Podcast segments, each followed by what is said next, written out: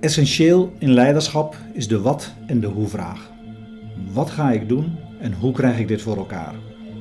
Voor de meeste leiders die ik tegenkom is de vraag wat te doen niet moeilijk. Hun grootste uitdaging is hoe krijg ik mensen met me mee? En dan graag zodanig dat ze allemaal in dezelfde richting werken en met een volle energie komen, zodat we met elkaar onze resultaten ook kunnen behalen.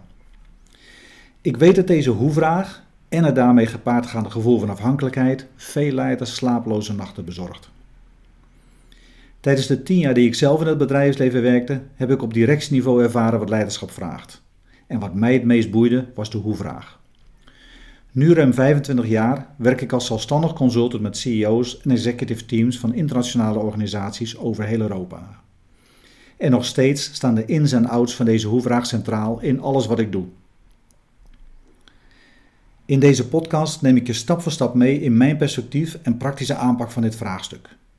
Je kunt inzichten verwachten in de dynamiek tussen mensen en organisaties en hoe healthy friction de katalysator is van groei en van resultaten.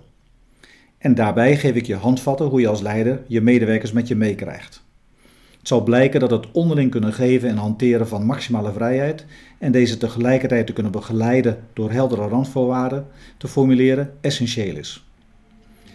Mijn ervaring leert dat door het toepassen van deze inzichten medewerkers hun kwaliteit en energie ten volle en met plezier willen en kunnen inzetten, waardoor jij als leider je ambities kan realiseren.